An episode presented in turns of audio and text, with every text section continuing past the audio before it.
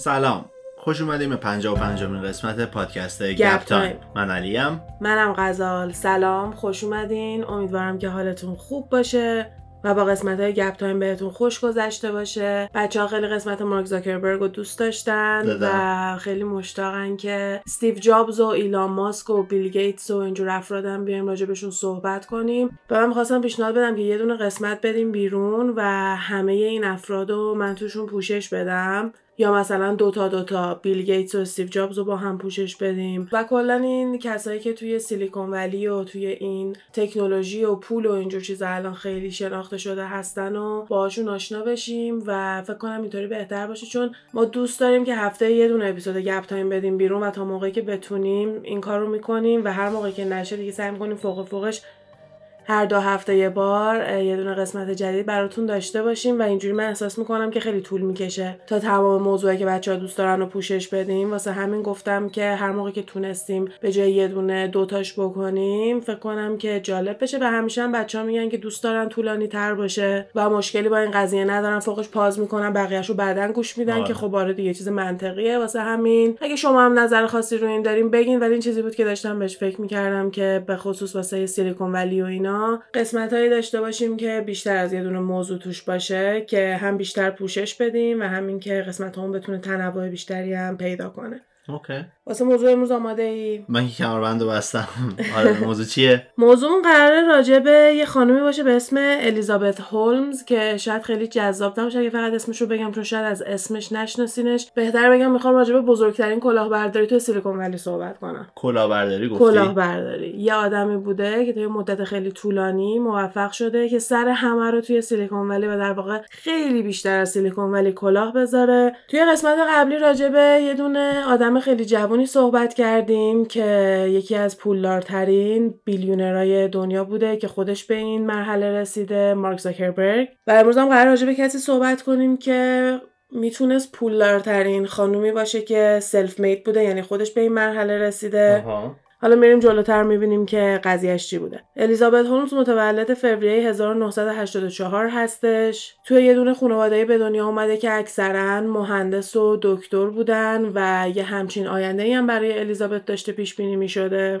وقتی که سنش پایین بوده خانوادهش از واشنگتن دی سی move می‌کنن به تگزاس و الیزابت اونجا میره یه دونه prep school. اگه از قسمت قبلی یادتون باشه گفتیم که prep school یه مدل مدرسه های هستش که خیلی قیمت بالایی دارن و بچه ها رو آماده می‌کنن برای اینکه بتونن دانشگاه های Ivy League و خیلی عالی مثل هاروارد، استنفورد، ییل و اینجور جاها برن. مثل دبیرستانی که مارک زاکربرگ هم رفته بود. الیزابت هولمز هم یه دونه prep school میره. پس می‌دونیم که درسش خوبه. کلا دانش آموز خیلی باهوش و خوبی بوده. و ادعا می‌کنه که خیلی به برنامه نویسی و programming علاقه داشته. و ادعا می‌کنه اولین business ش موقعی بوده که توی دبیرستان بوده و یه دونه برنامه نوشته تا بتونه program های کامپیوتری مثل C++ رو برای استفاده های روزمره و متفاوتی ترجمه بکنه و کلا خیلی آدم مخ و باهوش و اینجور چیزایی بوده دیگه. بچه کامپیوتر بوده. آره خیلی علاقه به computer science داشته. شروع می‌کنه Mandarin یاد گرفتن که یکی از زبانهای چینی هستش. دوتا از بزرگترین زبانهای چینی که صحبت می‌کنن Cantonese و Mandarin هستش. اینم شروع می‌کنه به Mandarin خوندن. همیشه دوست داشته که billionaire باشه. یعنی هدفش خیلی پول بوده که این یکی از تفاوتهایی که با مارک زاکربرگ می‌بینیم دیگه می‌دونی؟ اون اصلا پول نمی‌خواست مارک. آره مارک زاکربرگ اصلا دنبال پول نبوده و حتی موقعی هم که می‌تونسته خیلی پول زیادی از کارهایی که می‌کنه در بیاره قبول نمی‌کرده. اگه دوست دارین جزئیات شروع مارک زاکربرگ و فیسبوک هم بدونین اپیزود قبلیمون هستش. حالا فقط اینطوری نمیگه که دوست داشته billionaire باشه. یه نامه برای باباش هم نوشته بوده. ولی خب توی اون قول داده که مثلا billionaire شه موفق بشه و اینا. پول بالاخره براش نقش مهمی داشته. من دوست دارم که به این نکته اشاره بکنم. که فقط عشق science و عشق علم نبوده. بیشتر عشق پول بوده. خاص پول دار باشه کلا دیگه. چینی رو خیلی خوب یاد می‌گیره و همین رو استفاده می‌کنه همین چینی بلد بودنشو و میره دانشگاه استنفرد کلاسای چینی اونجا برمیداره و همینطوری کمتر مدرسه بوده و بیشتر کلاسای دانشگاه بوده تا اینکه سال 2001 توی 17 سالگی کلا میره وارد دانشگاه استنفرد میشه. پس توی اینم که باهوش بوده خیلی شکی نیست هرچند که می‌تونیم بگیم یکم پارتی بازی و اینجور چیزا هم ممکنه اتفاق بیفته ولی خب بازم این که تونسته این دانشگاه بره این مدارس بره زبان چینی رو سری یاد بگیره می‌تونیم رو هنوز بذاریم روی حساب اینکه آدم باهوشی بوده توی استنفورد chemical engineering می‌خونه که میشه مهندسی شیمی و توی آزمایشگاه های دانشگاه به عنوان محقق و دستیار استاد و شغلای دانشجویی مشغول به کار بوده.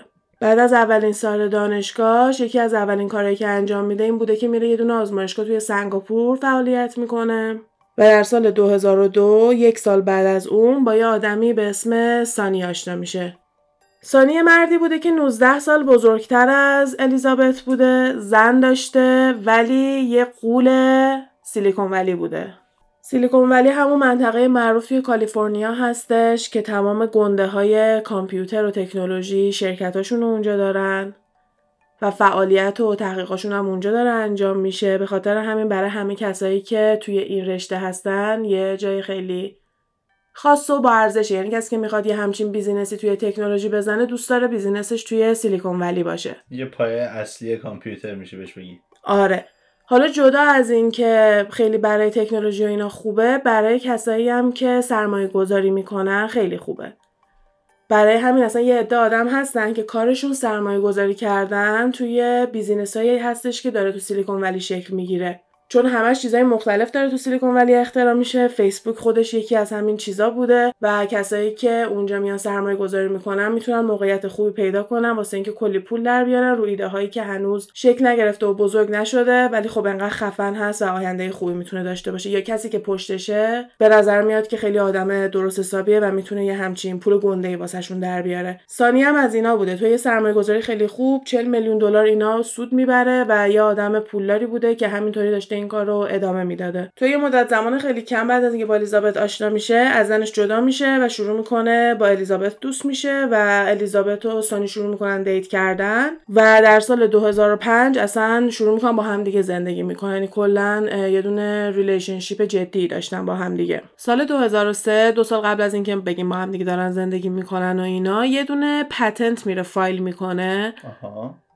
patent وقتی هستش که شما یه ایده جدید داری یه چیزی اختراع کردی و یه دونه شرکت بزرگی هستش که شما میری اینو به اسم خودت ثبت می‌کنی. با کپی رایت و trademark فرق می‌کنه چون patent معمولا یه چیزی هستش که اختراع شده معمولا تو رشته های علمی هستش و یه چیزی هستش که به تکنولوژی کمک می‌کنه. یه کار جدیدی هستش دیگه. مثلا خیلی وقتا ممکنه یه چیز خیلی ساده مثل مدلی که در یه دونه قرص باز میشه ممکنه اون patent شده باشه. مثلا توی تیک تاک چند وقت پیش یه کسی اومد صحبت کردش که برای کسایی که مریضی دارن که دستشون زیاد میلرزه قرص باز کردن کار سختیه. و کسی که این تیک تاک رو دیده بود یه چیزی design کرد و با پرینتر سه‌بعدی پرینتش کرد که خیلی جالب بود. یه قوطی قرص مخصوصی بود که تکونش می‌دادی تا یه دونه قرص از توش بیاد بیرون. و برای کسایی که این مشکل رو دارن خیلی کار کردن باهاش راحت تر بود. و این یه چیزی هستش که این آدم می‌تونه پتنت کنه که کس دیگه این دیزاین رو انجام نده. و یا حتی استفاده از این مواد اولیه خاصی توی لوازم آرایش یا توی محصولات پوستی اونم می‌تونی بگی که یه تکنولوژی پتنته که مثلا از چروک صورت جلوگیری می‌کنه. حالا کلا الیزابت سال 2003 یه دونه پتنت میره فایل می‌کنه که یه دونه چسبه که به پوستت میچسبونی مثل چسب زخم. خب. و می‌تونه ببینه که تو به چه آنتیبیوتیک و دارویی احتیاج داری و از طریق اون چسبه آنتیبیوتیک وارد خون و سیستم بدنت بشه. یعنی اون چسب آنتیبیوتیک داره؟ آره مثل چسب زخم یا مثلا مثل این چسبای نیکوتین هستش که آها. سیگاریا ازش استفاده می‌کنن برای ترک. شبیه اون که بتونه دارو رو از طریق پوست به آدم برسونه و وقتی که شما میری یه patent ی رو فایل می‌کنی به معنی این نیستش که قراره اون patent رو بگیری. یعنی شما می‌تونی بری درخواست patent رو بدی و patent pending میشه. یعنی باید وایسی ببینی که patent رو می‌گیری یا نه. آره دیگه تصمیم می‌گیرن کسی این کار قبلا انجام داده آیا کپی کردی یا مثلا. هزار تا چیز اونجوری. آیا این ایده قابل انجامه؟ این هم آره. یکی دیگه از چیزاشه. ولی خب الیزابت سال 2003 که این patent رو درخواست میده سال 2004ش از دانشگاه میاد بیرون. مثل کاری که بیل گیتس و مارک زاکربرگ و اینا کردن میگیم dropped out و. March 2004 هم این کارو می‌کنه یعنی مثلا اولای سال. اون پولی که قرار بوده واسه دانشگاه استفاده بکنه که خب قبلا هم گفتیم دانشگاه Ivy League خیلی هزینه شهریهشون بالاست. و الیزابت هم میاد اون شهریه رو استفاده می‌کنه واسه اینکه اولین شرکتش رو بزنه. okay. کارش چی بوده؟ یه consumer healthcare technology company می‌زنه و می‌خواد که برای همه بیمه و healthcare و کلا درمان و اینجور چیزا رو برای همه قابل دسترس بکنه. okay. هدفش این بوده. آره. یه چیزی که خوبه راجع به الیزابت بدونیم اینه که میگه از سوزن خیلی بدش میاد. کلا از اینکه آمپول و واکسن و آزمایش خون و کار اینجوری بخواد انجام بده خیلی وحشت داره و این می‌تونه چیزی باشه که خیلی ها بهش مشکل دارن به خصوص تو سنهای پایین تر و میاد میگه که من یه تکنولوژی دارم درست می‌کنم که فقط با یه قطره خون تمام اطلاعاتی که راجع به سلامتیمون لازم داریم رو بتونیم به دست بیاریم. Okay. با یه قطره خون. با یه قطره خون. حالا نه که دقیقا یه قطره ولی با یه اندازه خیلی کم که اندازه یه قطره میشه تقریبا. Okay. در حال حاضر به خصوص توی همون موقع سال 2004 برای به دست آوردن خیلی از نتیجه های آزمایشی به خون زیادی لازمه. یعنی مثلا اگه تو بخوای آزمایش زیادی انجام بدی خون بیشتری ازت می‌گیرن می‌دونی؟ آره. ولی الیزابت می‌خواسته با همون یه ذره خون تقریبا تمام بیماری های جدی کوچیک و بزرگ کلا همه رو بتونه شناسایی کنه و تشخیص بده. ایدهش خوبه. خیلی ایده خوبیه. آره. میره دانشگاه و با استادش این ایده رو مشورت می‌کنه و استادش و تمام همکارای استادش و کلا هر کسی که اونجا بوده میگن همچین چیزی امکان نداره. اوکی. تو نمی‌تونی با یه قطر خون این همه اطلاعات به دست بیاری تو خون بیشتری لازم داری. ولی الیزابت تو کتش نمیره میگه نه میشه و من این کارو می‌کنم من تکنولوژی اینو دارم درست می‌کنم. و موفق شد که رئیس دانشکده مهندسی استنفورد قانع کنه که یه همچین ایده ای امکان پذیره. اوکی یه دستگاه اختراع می‌کنه که ادعا می‌کنه می‌تونه خون ما رو اسکن بکنه و تمام بیماری ها و مشکلات و اطلاعاتی که لازم داریم رو بهمون بده. نزدیک 200 آزمایش خون فقط توی چند دقیقه می‌تونه انجام بده که خیلی مدت زمان کمیه نسبت به روش تردیشنال و سنتی که داشتن آزمایش خون رو انجام می‌دادن و از یک کپسول مانند خیلی کوچولو استفاده می‌کنه واسه اینکه خون رو بگیره و بذاره توی این دستگاه و اسکنش کنه. خب. آره اسم این دستگاه رو هم می‌ذاره ادیسن الیسن و چقدر چیز جالبیه چون ادیسن هیچ اختراعی خودش نکرده که حالا به اونم می‌رسیم و تمام تحقیقات و یافته های بزرگی که از ادیسن داریم همه از بقیه دانشمندا دزدیده شده. حالا یا کل ایده رو دزدیده یا اینکه اصل ایده رو دزدیده و بزرگش کرده. و از آدمای بزرگی مثل تسلا این دزدی رو کرده که حالا اونا هم قسمت های خودشونو داره. ولی خب منظورم اینه که اسم جالبی انتخاب نکرده. ولی حالا اسم این دستگاه رو گذاشته Edison و و اسم شرکتش هم توی همون سال 2004 می‌ذاره Theranos که ترکیب دو تا کلمه تراپی و diagnosis بوده. شروع می‌کنه جا اجاره می‌کنه آزمایشگاه اجاره می‌کنه و فعالیتش رو شروع می‌کنه. Okay.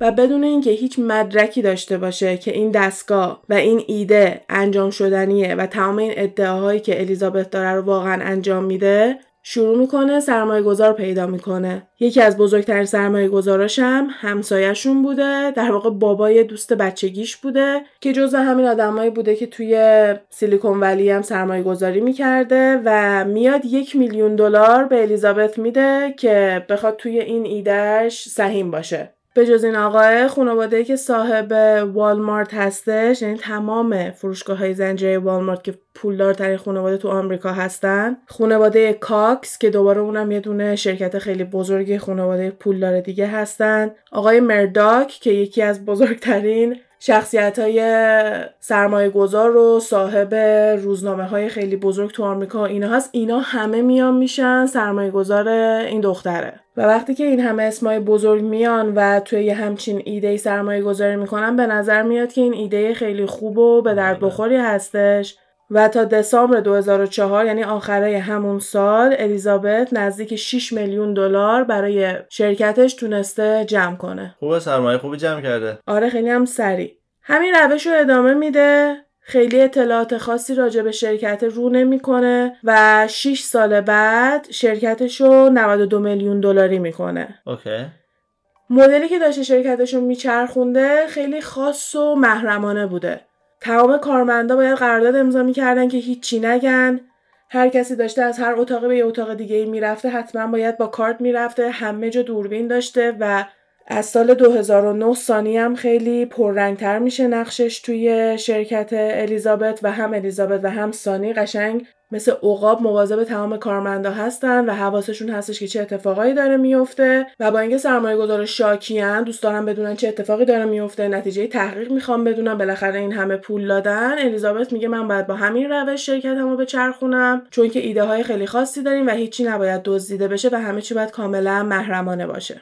سال 2013 یعنی 9 سال بعد از اینکه این شرکت رو شروع کرده بوده میاد یه دونه همکاری با شرکت Walgreens رو معرفی می‌کنه. توی بیشتر کشورهای دنیا داروخانه ها زنجیره توی آسیا برند Watsons، Guardian، توی آمریکا CVS، Walgreens، Rite Aid اینجور برندها هستن. و برای همین همش با همدیگه رقابت دارن چون که دارن دارو و اینجور چیزا رو بیشتر به شکل یه business نگاه می‌کنن. و الیزابت موفق میشه که یکی از بزرگترین داروخانه های آمریکا رو برای قراردادش بگیره و بتونه ایستگاه های آزمایش خون Theranos و توی شعبه های Walgreens بذارن و تبلیغ هم براش درست کرده بودن که توی استوری گپ تایم میام می‌ذارم که چرا این انتخاب بهتریه نسبت به آزمایش خون سنتی و قدیمی و یکی از راههایی که خیلی داشتن اینو market ش می‌کردن این بود که اینا می‌تونن زودتر خیلی از مریضی ها رو پیدا بکنن و جون عزیزای شما رو نجات بدن. تبلیغاش هم اینجوری بود که یعنی ما می‌خوایم جون عزیز شما رو نجات بدیم. مریضیایی که ممکنه خیلی طول بکشه تا دکتر رو پیدا کنن و ما زودتر قراره پیدا بکنیم.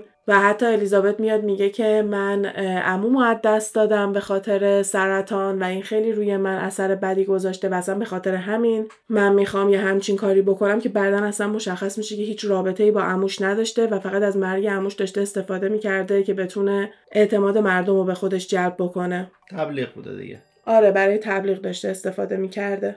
و مثلا توی همین تبلیغایی هم که نشون می‌داده کارت هدیه داشتن که مثلا کارت هدیه بدین که طرف بتونه بره آزمایش خونش رو از طریق ثرانوس بده. سال 2014 روی جلد مجله Inc. Forbes یعنی مجله های business ی الیزابت رو می‌زنن. و اینجا می‌خوام یکم ظاهر خود الیزابت صحبت بکنم که با استیو جابز مو نمی‌زنه. از ظاهرم فقط منظورم لباس نیست. البته فقط یقه اسکی های مشکی میپوشیده. هیچی به جز یقه اسکی مشکی نمیپوشیده. ولی در کنار اون مدل صحبت کردنش حرفایی که می‌زده نقل قولایی که می‌کرده همه شبیه استیو جابز بوده و اصلا همه می‌تونن ببینن که یه درگیری خیلی خاصی با استیو جابز داره و اصلا اون الگوش حساب میشه. ولی وقتی که ازش می‌پرسن که مثلا برای چی یقه اسکی مشکی میپوشی میگه هیچ ربطی به استیو جابز نداره و من از بچگی یقه اسکی های مشکی فقط تنم می‌کردم در صورتی که عکساش میاد بیرون که اصلا همچین چیزی نبوده. و اینا تو قسمت مارک زاکربرگ گفتیم که بیلیونرا و کلا کسایی که اختراع می‌کنن ادعا می‌کنن که اگه هر روز یه لباس بپوشن درگیری فکری اینکه چی بپوشن رو ندارن و کلا یه دونه از دغدغه های بزرگ فکریشون از بین میره و الیزابت هم می‌گفته اصلا من کلا همین مدلی بودم و عجیب ترین چیز یعنی همه اینا عجیب نیستم. عجیب ترینش توی اینا اینه که صدای الیزابت مصنوعیه. یعنی چی مصنوعیه؟ یعنی صداشو عمیقتر می‌کرده کلوفتر می‌کرده. و از اونجایی می‌دونیم که این صدا علکیه چون بعضی وقتا یادش می‌رفته و با صدای معمولیش صحبت می‌کرده و دوباره سری سویچش می‌کرده به همین صدای مصنوعیش و اینکه کسایی که قبلا میشناختنش همه میگن که این, این مدلی حرف نمی‌زد این جدیده این مدل حرف زدن. خیلی معتقدن این کارو می‌کرده واسه اینکه خودشو معتبرتر نشون بده مردم بیشتر جدی بگیرن و به حرفاش گوش بدن. و من شخصا فکر می‌کنم انقدر همه چی رو داشته صحنه سازی می‌کرده که قشنگ میگن یه نفر میفته توی web of lies میفته توی دام دروغایی که میگه و دیگه همینجوری هی باید دروغ بگه. دروغ بگه من فکر می‌کنم اینم شاید voice ش همین بوده. ولی خب هرچی ازش می‌پرسن ادعا می‌کنه که این صدای خودمه و اینا همه شایعه است به خاطر اینکه من خیلی خفنم و می‌خوام مثلا منو خراب کنم یکی دیگه کاری که می‌کرده خیلی شبیه استیو جابز بوده اینه که وقتی می‌فهمه که Apple meeting های marketing ش رو چهارشنبه ها انجام میده اینم تمام میتینگ های marketing ش رو چهارشنبه ها انجام میده. و می‌رفته سراغ کسایی که تو اپل کار می‌کردن و دیگه کار نداشتن اونا رو استخدام می‌کرده. یعنی کارمندای قبلی اپل رو می آورده برای خودش استخدام می‌کرده. چون کلا می‌خواسته مثلا بدونه اونجا چه خبره و خیلی دوست داشته فاز اپل رو داشته باشه دیگه. یعنی مثلا خودش رو استیو جابز می‌دیده و یه نفر ادعا می‌کنه که یه دونه مقاله که راجبش اومده بوده بیرون که عکس اینم براتون پیدا می‌کنم می‌ذارم. که یه نفر نوشته بوده که الیزابت استیو جابز زن هستش و میگن که اینو بریده بوده توی دفترش مثلا زده بوده به دیوارش اینو داشته خودش توی دفترش. برای همین هر چقدر که ادعا می‌کرده که نه من مثلا کاری با استیو جابز ندارم کاملا مشخصه که خیلی استیو جابز رو دوست داشته و یه جورایی قشنگ داشته کپیش می‌کرده دیگه تا جایی که می‌تونسته. کلا درگیر استیو جابز بوده. آره یه جورایی obsessed بوده به نظر من با استیو جابز. سال 2014 توی 400 نفر برتر فوربس که برای billionaire ها هستش نفر 110 میشه و لقب میلیاردری که خودش به پولش رسیده self-made billionaire رو می‌گیره. و می‌بینیم که خیلی سریع به یکی از بزرگترین هدفاش رسیده چون همون اول گفتیم که دوست داشته که billionaire باشه. توی اینجا یعنی توی سال 2014 شرکتش value ش ارزش شرکتش شده 9 billion دلار یعنی 9 میلیارد دلار. و اینجاست که میاد شرکتش و تمام کاراشو move می‌کنه. به کجا؟ سیلیکون ولی. توی Stanford Research Park که یه منطقه بوده که آدمای خیلی گنده مثل بیل گیتس و مارک زاکربرگ توش تحقیقات انجام می‌دادن. و الان اینم رفته وسط اونا. 800 تا کارمند استخدام می‌کنه و الان اسمش رو روی 18 تا patent آمریکایی و 66 تا patent foreign یعنی خارجی داره. همینجوری داره patent میفرسته دیگه. آره سال 2015 درآمدش رو می‌بره بالاتر چون میاد با سازمان های خیلی بزرگ پزشکی توی آمریکا قرارداد میبنده. یعنی اگه اون موقع فقط داروخانه بوده الان شده چی؟ Cleveland Clinic Blue Cross و کلا شرکت های خیلی بزرگی که توی آمریکا بیمارستانن و فعالیت های پزشکی دارن انجام میدن که بیان روش‌های تست خونشون و اینا رو با الیزابت انجام بدن. همون نمی‌دونم بازی مونوپولی رو انجام دادین یا نه ولی یه دونه concept یه که توی کپیتالیزم خیلی زیاد اتفاق میفته و اونم اینه که یه نفر میاد میشه غول صنعت و همه چی میشه دست همون یه نفر و کم کم مثلا بتونه اون یه نفر کل دنیا رو بچرخونه. یعنی اگه تو بخوای سوار ماشین بشی پول میره دست اون. اگه بخوای خونه بخری پول میره برای اون. می‌دونی؟ میشه در واقع مونوپولی. و تمام این کسایی که شغلای اینطوری دارن همه مونوپولی دوست دارن انجام بدن. دیگه مثلا الان اپل و سامسونگ جفتشون مونوپولی. یعنی اگه سامسونگ گوشی نده می‌تونیم بگیم که اپل کلا مونوپولیه توی این قضیه موبایل و گوشی های هوشمند. الیزابت هم داشته کم کم به اون حد می‌رسیده. یعنی داشته تمام روش خون گرفتن و تستای خون و آزمایش و اینجور چیزا رو واسه خودش می‌کرده کم کم و همین که موفق شده با بیمارستانهای به این بزرگی همکاری بکنه خودش یکی از بزرگترین آره. قدم ها به این سمته و الان یه یازده سالی هستش که برندش سر پاه که تونسته به این حد برسه. و حتی میاد با یه دونه آدم خیلی پولدار مکزیکی یه دونه بیزینسمنه خیلی پولدار مکزیکی همکاری می‌کنه تا اینکه بتونه آزمایش خون تو مکزیکو راحت تر بکنه یعنی حتی فاز کمک کردن به مردم و اینا رو هم داشته. و اینم یادمون نره که داره میگه کل این برند من برای کمک کردن به مردمه. برای اینکه شما عزیزانتون رو بیشتر پیش خودتون بتونین نگه دارین. یه نکته ای که راجع به سرمایه گذاراش می‌خوام بگم اینه که بیشتر سرمایه گذارای الیزابت یا آدمای سیاست مدارن یا بیزینسمن و اینجور آدما هستن.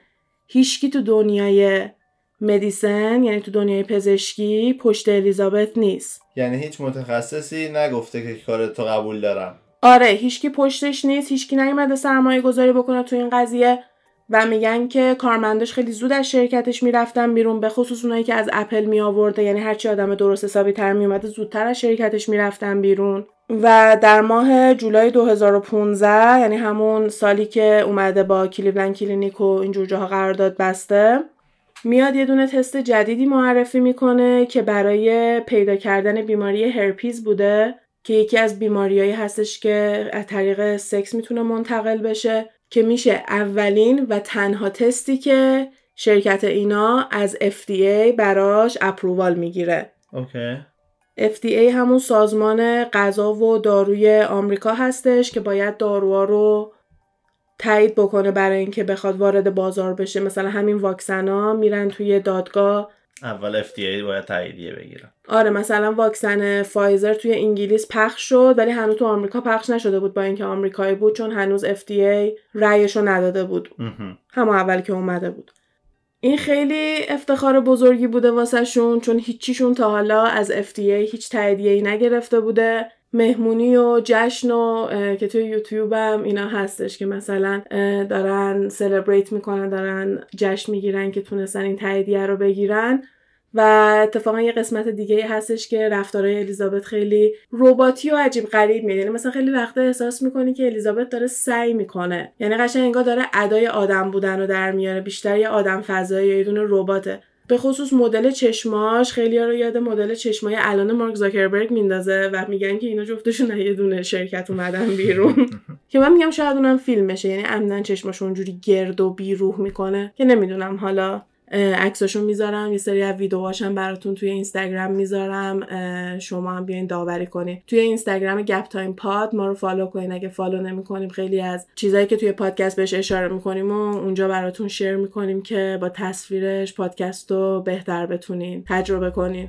همون سال موفق میشه که توی یه انجمن پزشکی خیلی معروف توی هاروارد عضو بشه که که قبلا هم زیاد اشاره کردیم یکی از بزرگترین و معتبرترین دانشگاه ها هستش و مجله تایم میاد به عنوان یکی از تاثیرگذارترین افراد اسم می‌بره ازش و حتی جایزه سی نفر زیر سی سال فوربز رو برنده میشه و مجله Glamour به عنوان Woman of the Year یعنی زن سال اسم می‌بره ازش و انتخابش می‌کنه. میره توی یه دونه دانشگاه سخنرانی فارغ‌التحصیلی و اینا رو انجام میده و از اونجا یه دونه دکترای افتخاری می‌گیره. و در سال 2015 با ارزش 4.5 میلیارد دلار فقط خودشان شرکتش. با ارزش 4.5 میلیارد دلار میشه America's richest self-made woman پولدارترین زن خودساخته آمریکایی. همون لقبی که کایلی جنر الان داره. و خلاصه روی ورق به قول معروف آن پیپر همه چی پرفکته یعنی وقتی رزومش رو میای می‌خونی می‌بینی که واو. ولی در واقعیت دستگاهش کار نمی‌کرد. یعنی چی؟ دستگاه ادیسن در واقعیت کار نمی‌کنه. یعنی علکیه تو این همه سال؟ آره. یه دونه خبرنگار از روزنامه وال استریت جورنال شروع می‌کنه به تحقیق کردن روی این قضیه. چون بالاخره الان 11 ساله که این برند رو پاه و این شرکت داره کار می‌کنه. میلیاردی هم ارزش داره. میلیاردی ارزش داره. کسی که همه اینا رو شروع کرده الان رو تمام مجله ها هستش تتاک داره. روی هر چی که فکر کنین الان هستش. و اینم شروع می‌کنه بیاد ببینه که دقیقا قضیهش چیه. و لو میره که اینا اون اندازه که میگن خون نمی‌گیرن خیلی وقتا بیشتر دارن خون می‌گیرن. یا اینکه میرن میگن که دکتر شما یه سری تستای دیگه خواسته به خاطر همین ما باید یکم بیشتر ازت خون بگیریم. در صورتی که دارن تبلیغ می‌کنن که فقط با یه قطره خون می‌تونن این کار رو انجام بدن. کسایی که توی داروخانه کار می‌کردن میگن که دستگاه همش خراب میشه. خب. همش باید آدم بیاد این دستگاه رو درست کنه چند ساعت طول می‌کشه و تصور کن که یه عالم خونه. حالا عکس دستگاه رو براتون می‌ذارم توی اینستاگرام ولی یه دونه سینی تصور کنین که یه عالم دایره کوچولو کوچولو کوچولو کنارشه و قطره های خون قراره توی اینا باشه که اینجوری اسکن بشه. بعد اینا مثلا پر خونه اینا هی باید بیان اینو عوض بکنن و کلا یه چیز خیلی غیر بهداشتی و یه جورایی دردسر بزرگ یعنی هر موقع هم که میمدن اینو درست کنن چند ساعت طول میکشیده. و تمام تبلیغات و قصد این دستگاه این بوده که این کار رو راحتتر و سریعتر بکنه. کلی بخوایم بگیم اینا داشتن به روش قدیم تست می‌کردن خون مردم ولی می‌گفتن که تکنولوژی جدیدمونه. و حتی بعدا لو میره که انقدر ماشین هی خراب می‌شده خیلی از آزمایشایی هم که جوابش میومده اشتباه بوده و برعکس داشته ضررم می‌زده به مردم به جای اینکه بخواد مردم رو کمک بکنه. این آقا اسمش جان کریرو هستش. همین خبرنگاری که این کار کرده.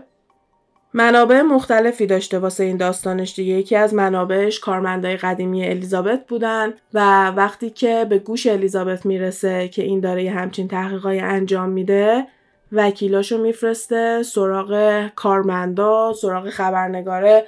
کلا هر کی که داشته حرف منفی می‌زده وکیلاش می‌رفتن و تهدیدشون می‌کردن که نباید هیچ حرف بدی بزنین و بعدا متوجه میشن که کسایی که واسه الیزابت کار می‌کردن در کنار اینکه قرارداد امضا می‌کردن که هیچ چیزی راجع به اتفاقاتی که داره توی اون شرکت میفته به بیرون نبرن اینم امضا می‌کردن که هیچ چیز بدی راجع به این برند نمیگن راجع به الیزابت نمیگن و اگه کسی چیز بدی هم بگه می‌تونه اینا رو هم متهم بکنه. و کسی که صاحب این روزنامه بوده یکی از بزرگترین سرمایه گذارای الیزابت بوده و الیزابت میره سراغ اون میگه که نذار این مقاله بیاد بیرون و اونم میگه که من اعتماد دارم به editor ای روزنامه و به نظرم باید اجازه بدیم که مقاله بیاد بیرون.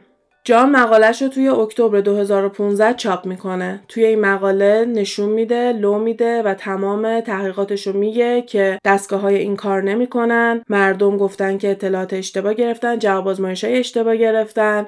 ادعا می‌کنن که یه مقدار خیلی کمی دارن خون می‌گیرن ولی همچین چیزی نیست و همینجوری دارن آزمایش های سنتی انجام میدن ولی سر همه رو کلا گذاشتن و میگن که ما یه تکنولوژی جدید داریم. و حتی مدلی که داشته شرکتش رو میچرخوندم لو میره که تمام کی کاردا یعنی تمام اون کارتایی که کارمنداش بعد استفاده می‌کردن واسه اینکه از یه اتاق به یه اتاق بره همش کنترل می‌شده. خودش و سانی تمام رفت آمدا رو داشتن کنترل می‌کردن که یه موقع کسی جایی که نباید بره نره کسی چیزی رو لو نده. یا اگه یکی یه چیزی لو بده بتونن چک کنن ببینن که کی اونجا بوده که یه همچین چیزی دیده. و یه جوری قشنگ یه دیکتاتوری و یه سیستم خیلی خطرناکی داشته واسه خودش اداره می‌کرده.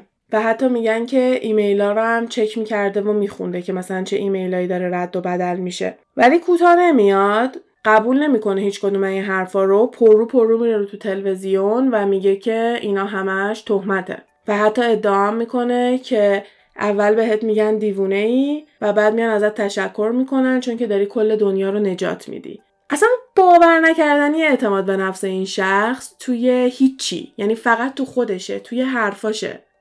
ژانویه 2016 یعنی یه چند ماه بعد از اینکه اون مقاله میاد بیرون های پزشکی شروع می‌کنن میان تحقیقاتشون رو انجام میدن روی ترانوس تا ببینن که مثلا چه خبره حرفایی که می‌زنن درسته یا نه. و متوجه میشن که هم کارکنان اونجا و هم دستگاه هایی که دارن خیلی بینظمه. اون استانداردهایی که بر رایت بشه رایت نمیشه و می‌بینن که همه چی به اون پرفکتی و درستی که باید باشه نیست به کنار استانداردهای عادی هم رایت نمیشه. و من به اینم اشاره بکنم که الیزابت خیلی زود از دانشگاه میاد بیرون و هیچ تحصیلاتی توی علم پزشکی و اینجور چیزا نداره. آره.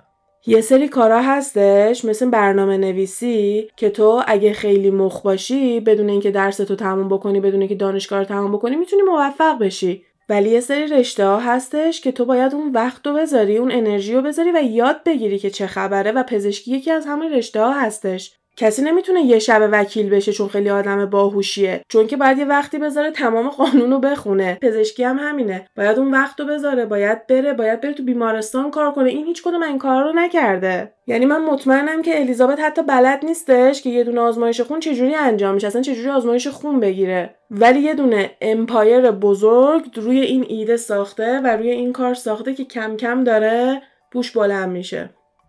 این سازمان ها میان اختار میدن که باید بیای سیستم و اینجور چیزات رو درست بکنی. توی سال 2016 میاد دمج کنترل بکنه چون الان باید سعی کنه بیاد بگه که من حرفایی که دارم می‌زنم درسته دیگه. یه ماه بعد از این تحقیقاتی که میاد میشه با اختاری که می‌گیرن اعلام می‌کنه که ما اجازه میدیم که کلیولند کلینیک بیاد و تکنولوژی ما رو ببینه و ببینه که نتایج ما درسته یا نه. دو ماه بعد یه مقاله توی Journal of Clinical Investigation که میشه مجله تحقیقات بالینی دارم از روی دیکشنری می‌خونم کامل ترجمهشو. یه مقاله میدن بیرون که نشون میده نتایج ترانوس خیلی خیلی اشتباهه و خیلی بیشتر از حد عادی flag میشه و error داره. و همون ماه سازمانی که اومده بود تحقیقات کرده بود و بهشون اختار داده بود میاد میگه که الیزابت باید دو سال از اینکه آزمایشگاه داشته باشه و فعالیت های آزمایشگاهی انجام بده بند بشه. و میگم به دلیل این هستش که نتونسته اون ایرادایی که گفتیم حل بکنه و باید دو سال کلا محروم بشه از اینکه آزمایشگاه داشته باشه و یا کارهای آزمایشگاهی انجام بده. Operating and owning. هیچ کدومشو نتونه تا دو سال انجام بده. توی این هیریویری که میشه سانی میره. خب. الیزابت ادعا می‌کنه که خودش اخراجش کرده ولی مشخص نیست و رابطهشون هم اینجا به پایان می‌رسه. دیگه با همدیگه نبودن. بلند میشه میره برنامه تودی شو که یکی از بزرگترین برنامه های تلویزیونی آمریکا هستش که برنامه مورنینگ شو رو مثلا از روی اون ساختن. و میگه که همه چی درست میشه. من قول میدم که تمام این مشکلات حل بشه. اصلا باورم نمیشه که انقدر دیر ما این مشکلات رو پیدا کردیم. ما باید زودتر این مشکلات رو خودمون حلش می‌کردیم و اصلا نمیذاشتیم به اینجا برسه. کلا قضیه رو ماسمالی می‌کنه و میگه که من اصلا ناراحتم که به اینجا کشیده شده. مظلومانه میره که یه شانس دیگه بگیره. آره یه جوره. چند ماه بعد از اون یعنی جون 2016 فوربز میاد یه دونه مقاله میده بیرون و میگه که ارزش کمپانی از 10 میلیارد دلار شده 800 میلیون دلار. و والگرین هم که همون داروخانه بود سریع میاد تمام ایستگاه های ترانوسش رو میبنده. کلا business ش رو تمام connection ش رو با این شرکت قطع می‌کنه. و الیزابت برای نگه داشتن ترانس الان هیچ تکنولوژی دیگه ای نداره که میاد یه دونه دستگاه جدید ماه آگست 2016 معرفی می‌کنه. یعنی یه ماه بعد از همه این اتفاقاتی که میفته و یادآوری بکنم که تا دو سال اجازه این که بخواد کارهای آزمایشگاهی رو خون انجام بده رو نداره. ولی توی آگست 2016 یه دونه ربات دیگه میاد معرفی می‌کنه به اسم مینی لب که اونم قرار بوده آزمایشات خون انجام بده. که برای اینم هیچ مدرکی نداشته که بخواد بگه می‌تونه کار کنه. دقیقا مثل همون ادیسن قبلیه میشه. و در سال 2017 ایالت آریزونا سو می‌کنه شرکتشو. یک و نیم میلیون آریزونایی اومده بودن از این روش استفاده کرده بودن که یکی از بیشترین تعداد کسایی بوده که از ترانس استفاده کردن و به همین دلیل کل ایالت میاد ترانس رو سو می‌کنه. خب. و در سال 2018 شرکت کاملا داره ورشکست میشه. تابستون سال 2018 در روز 15 جون دادگاه عالی فدرال آمریکا الیزابت و سانی رو به نه اتهام توی وایر فراد و دو تا اتهام توی توطعه برای وایر فراد کردن محکوم می‌کنه که وایر فراد به تمام کلاهبرداریایی گفته میشه که از طریق تکنولوژی و آیتی بخواد اتفاق بیفته. الیزابت بعد از این از مدیر عاملی میاد پایین ولی هنوز رئیس هیئت مدیره میمونه ولی سپتامبر 2018 میان اعلام می‌کنن که کلا ترانس ورشکست و بسته شده. به خاطر کرونا دادگاهشون عقب افتاده و قرار تابستون امسال باشه ولی میگن به احتمال زیاد بازم عقب میفته معمولا وقتی که یه جرمای اینجوری رخ میده با توجه به شدت جرم قاضی میاد تصمیم می‌گیره که مثلا یه میلیون دلار باید بیان بدن که تو تو زندان نمونی تا روز دادگاه. حالا این عدده می‌تونه هی بیشتر و بیشتر یا حتی کمتر و کمتر باشه. و برای همین الیزابت و سانی جفتشون الان تو زندان نیستن دارن زندگیشون رو می‌کنن. الیزابت توی این سه سال گذشته نامزد کرده ازدواج کرده. و ادعا می‌کنه که این کار رو انجام نداده و گفته که بیگناه هستش. ولی اگه روز دادگاه تصمیم بگیرن که گناهکاره و بخوان متهمش بکنن تا 20 سال می‌تونه بره زندان. به خاطر تمام این کارهایی که کرده و تمام این کلاهبرداریایی که توی این مدت انجام داده. از سال 2004 تا سال 2018 تونسته یه دونه شرکت میلیارد دلاری به چرخونه بدون اینکه هیچ محصولی داشته باشه. یعنی تمام اینا رو می‌خواین ازش بگیرین بگیرین ولی یه جایزه کلاهبرداری یه دونه نوبل توی دستیسه چیدنی یه چیزی باید به این آدم بدین. این خیلی به نظر من نابغه بوده. حالا به نظرم می‌تونسته این هوشش رو به روش مثبتی استفاده بکنه و به جاهای خیلی بهتری برسه و انقدر زود همه چی رو از دست نده. ولی بازم ایمپرسیو یعنی نمیگم کار خوبی کرده ولی بازم تحسینش نمی‌کنم. ولی باز میگم واو. کار بزرگی انجام داده. آره مثل همون قضیه هری پاتره که وقتی چوب هری پاتر رو بهش میده. میگه اون کسی که این چوبو داشته خیلی کارای بزرگی کرده. خیلی وحشتناک بوده کارایی که کرده. ولی باز بزرگ و خفن بوده. ما نمی‌تونیم بگیم که نبوده.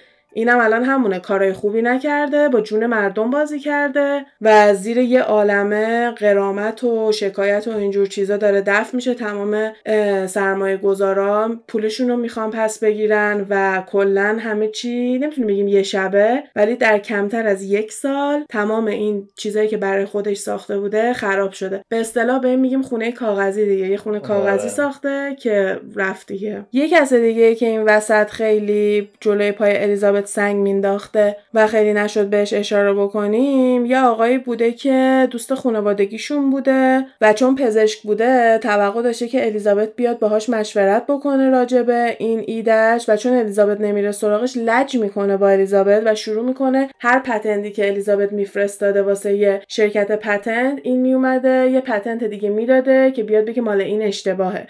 و یکی از کسایی که خیلی اون خبرنگاره رو کمک کرده همین آقای بوده. و انقدر خودش آدم پولداری بوده که میگن یکی از وکیلایی که برای یکی از این کیسا واسه خودش می‌گیره وکیل بیل گیتس بوده که ساعتی هزار دلار هزینش بوده. و اینجوری مثلا می‌خوام بگن که چقدر این آدم از الیزابت بدش میومده و از همون روز اول گفته که من تو رو نابود می‌کنم و نقش خیلی مهمی توی نابود کردن الیزابت بازی کرده با اینکه مستقیم این کارو نکرده ولی خب خیلی تونسته کمک بکنه و همش هم از روی لجبازی بوده واسه اینکه چرا نیومدی از من کمک بگیری.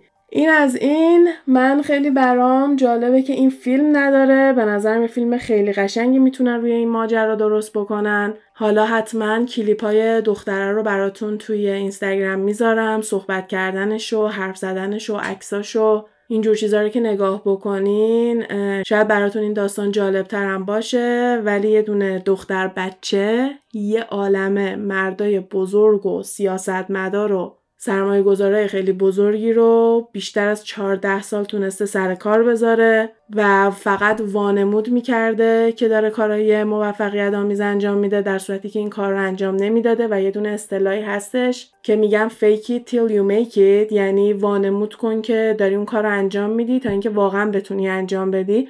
و به نظر میاد که الیزابت واقعا داشته این کارو می‌کرده. می‌گفته این اتفاقا داره میفته و واقعا داشته سعی می‌کرده این اتفاقا بیفته. ولی خب ایده هاش امکان ناپذیر بوده. شاید توی یه آینده بشه این کارو کرد ولی نه اون موقع نه الان با یه قطر خون نمی‌تونن تمام جوابای آزمایشاتی که دکترا و کلا آدم رو بهش احتیاج دارن و به دست بیارن و این کلا یه دونه ایده دست نیافتنی بوده ولی این خیلی محکم بهش چسبیده و رفته دیگه. به نظرم می‌تونست توی بازار بورس و شغلای اینطوری موفق تر باشه. اینکه اومده با جون مردم و علم پزشکی و اینجور چیزا در افتاده یکم کارش رو ریسکی تر می‌کرده و به نظر من بیشتر نشون میده که چقدر از خودش مطمئن بوده که رفته سراغ یه همچین حرفه ای اصلا نرفته سراغ یه حرفه که فقط برای پول در آوردن رفته سراغ یه چیزی که علم توش لازم داشته. چون که خودشو دوست داشته یه دونه نابغه توی تکنولوژی و یه آدم خیلی پولدار و ثروتمند ببینه. نمی‌خواسته فقط پولدار باشه. دوست داشته اون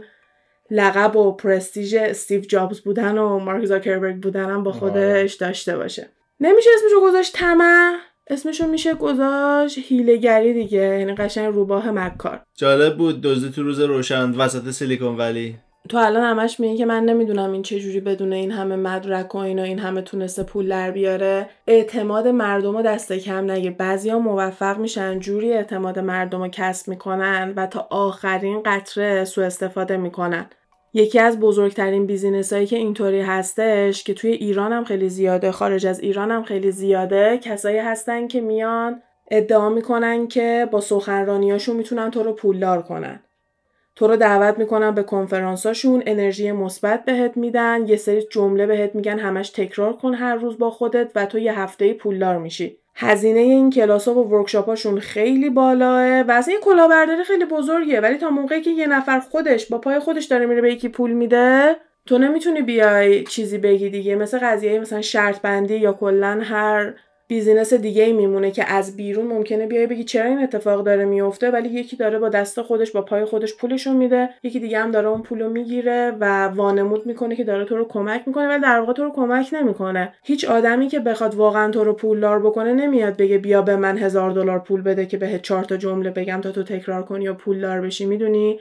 و وقتی که تو میای اونو نگاه می‌کنی می‌بینی به این درجه هم می‌تونه باشه که یه دونه بچه بیاد یه همچین اعتمادی از مردم بگیره و انقدر به خودش مطمئن باشه که تو بیای بگی نه این خیلی حالیشه. بذار منم پولمو بهش بدم که منم پشت سر این بتونم پولدار بشم. دیدم حالا که بحث سیلیکون ولی و اینجور چیزا توی گپ تایم باز شده این جنبشم بگم چون فکر کنم که خیلی کمتر راجبش می‌دونن. من فکر کنم منتظرن که دادگاه تمام شه بعد بیشتر راجع به این قضیه صحبت کنن. چون به جز مستند و ویدیو تو یوتیوب و یه سری مقاله این خیلی بیشتر باید توجه بهش جلب بشه که یه همچین اتفاقی افتاده. به نظر من خیلی اتفاق بزرگه. واسه دو سه سالم نبوده. 14 سال این نمایش رو ادامه داده و هرچی پولش بیشتر می شده protection بیشتری می‌تونسته واسه خودش بخره یعنی وکیلای غولتر و بزرگتری واسه خودش بگیره یا حتی بتونه رشوه بده به کسایی که می‌خوان حرف بزنن که راجبش صحبت نکنن. ولی خب خیلی وقتا شده که خبرنگارا به داد مردم رسیدن. یعنی من اگه بخوام بشینم مثلا قسمت های مختلف اینطوری تحقیق بکنم خیلی زیاده که خبرنگارا میان قشنگ یه چیزی رو رونمایی می‌کنن و جزو کسایی هستن که اصلا دنبال پول نیستن و فقط به عشق این که بتونن برن تحقیق کنن و خبر رو بیان بیرون بدن. یعنی قشنگ از اون انرژی می‌گیرن و من به نظرم یکی از با ارزشترین شغلای روی زمینه. چون اگه خبرنگارا نبودن ما خیلی از چیزا رو نمیفهمیدیم. و برای همین اینو خیلی دوست دارم که به خبرنگارا این اجازه رو بدی که بتونن حرفشون رو بیان بزنن تحقیقاتشون رو برن بکنن و اصلا خیلی از مطبوعات هستن که یه سری خبرنگارای مخصوص دارن که کارشون تحقیق کردن رو کیسای طولانیه. یعنی مثلا یه دونه تیم 4 5 نفره هستش که میره 5 سال روی یه دونه موضوع خیلی بزرگ تحقیق می‌کنه تا اینکه بیاد مثلا یه نتیجه گنده به تو نشون بده. تو یه چیز بزرگ رو پیدا کنن. که تو یه پرونده رو درارن آره و خیلی وقتا از چیزایی که پلیس در میاره خیلی بهتره چون که مردم میرن به خبرنگارا اعتماد می‌کنن و میگن که چه اتفاقی افتاده چون اون خبرنگار قانونی می‌تونه تمام هویت اون شخص رو براش محرمانه نگه داره و حتی اگه پلیس هم بره به خبرنگار بگه کی اومده این اعترافو کرده خبرنگار از نظر قانونی وظیفه نداره که بیاد به پلیس بگه که کار کی بوده. به خاطر همین خیلی وقتا یه اطلاعاتی خبرنگارا به دست میارن که حتی پلیس هم نمی‌تونه به دست بیاره. و الان هم دیدیم که واسه یه همچین کیسی فقط مدیونه یه دونه خبرنگار بودیم. چون اگه اون خبرنگار نبود که بیاد روی پشت صحنه این شرکت یه نوری بندازه و به مردم بگه آها اینجا رو نگاه کنید ببینید چه اتفاقی داره میفته. الیزابت حالا حالا می‌تونست یه گوشه واسه خودش ادامه بده و یه شرکت 20 میلیارد دلاری داشته باشه و اصلا به چشم نیاد چون که وسط تسلا و فیسبوک و گوگل و بقیه این شرکت ها هستش و اونم اون گوشه واسه خودش داشت کارشو می‌کرد. جدیدم هست. هنوز دادگاهش انجام نشده گفتی. آره و من فکر می‌کنم واسه همینه دیگه گفتم. گفتم فکر کنم بعد از اینکه دادگاه و اینا انجام بشه فیلم و داستانهای بیشتری بتونیم راجبش ببینیم و مردم بیشتر با الیزابت آشنا بشن. یه طرفم اینجور افراد رو نمی‌خوان خیلی قهرمان بکنن واسه همین شاید واسه اینه که زیاد راجبش چیزی نگفتن. ولی من منتظر اینم که فیلمش بیاد بیرون و ببینیم که چه چیزایی هستش که ما نمی‌دونیم. چون الان الیزابت برای رای پول در بیاره دیگه. اگه دیگه نمی‌تونه آزمایشگاه اینجور چیزا داشته باشه بندازنش زندان یا هر اتفاق دیگه ای که بیفته اینکه بخواد کتاب بنویسه و در رو کتابش فیلم بسازن یا سریال بسازن یه راه درآمد خیلی خوبی هستش. اصلا یکی از دلایلی که می‌بینین همه فیلم و کتاب میاد بیرون همینه. اون افرادی که خلافکارن یا هر چیزی که هستن از راه دیگه نمی‌تونن درآمد داشته باشن. قبول می‌کنن که راجع به زندگیشون یه کتاب یا فیلمی بسازن تا اینکه بتونن یه منبع درآمدی داشته باشن که اون کلاهبرداریایی که لو رفته رو براشون جایگزین بکنه. پس دو راه داره. یا منتظر نتفلیکسه یا اینکه داره یه نقشه جدید میچینه. یه بیزنس جدید.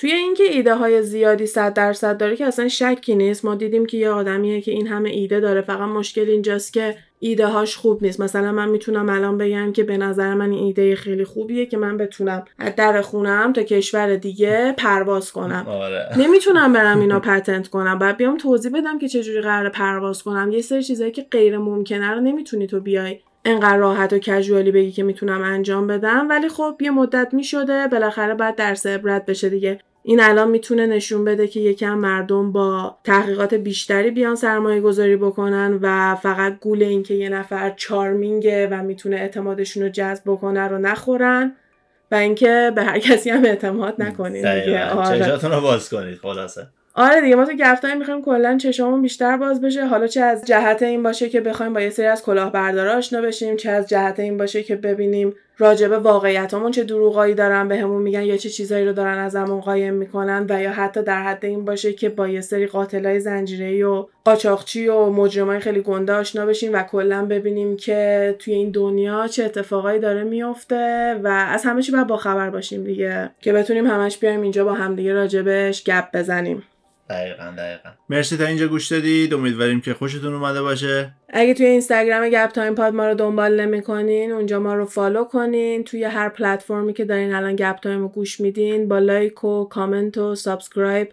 هم به channel گپ تایم کمک می‌کنین و هم حسابی ما رو خوشحال می‌کنین. پس تا قسمت بعدی فعلا خدافظ حرفایی که اینجا زده میشه فقط جنبه fun و تفریحی داره و قصد ضرر و صدمه به هیچ شرکت و کمپانی نیست. تمامی این گفته ها از جمعآوری های مختلف از فضای مجازی هستش که با مکالمه های علی و غزال با شما تقسیم میشه. مرسی.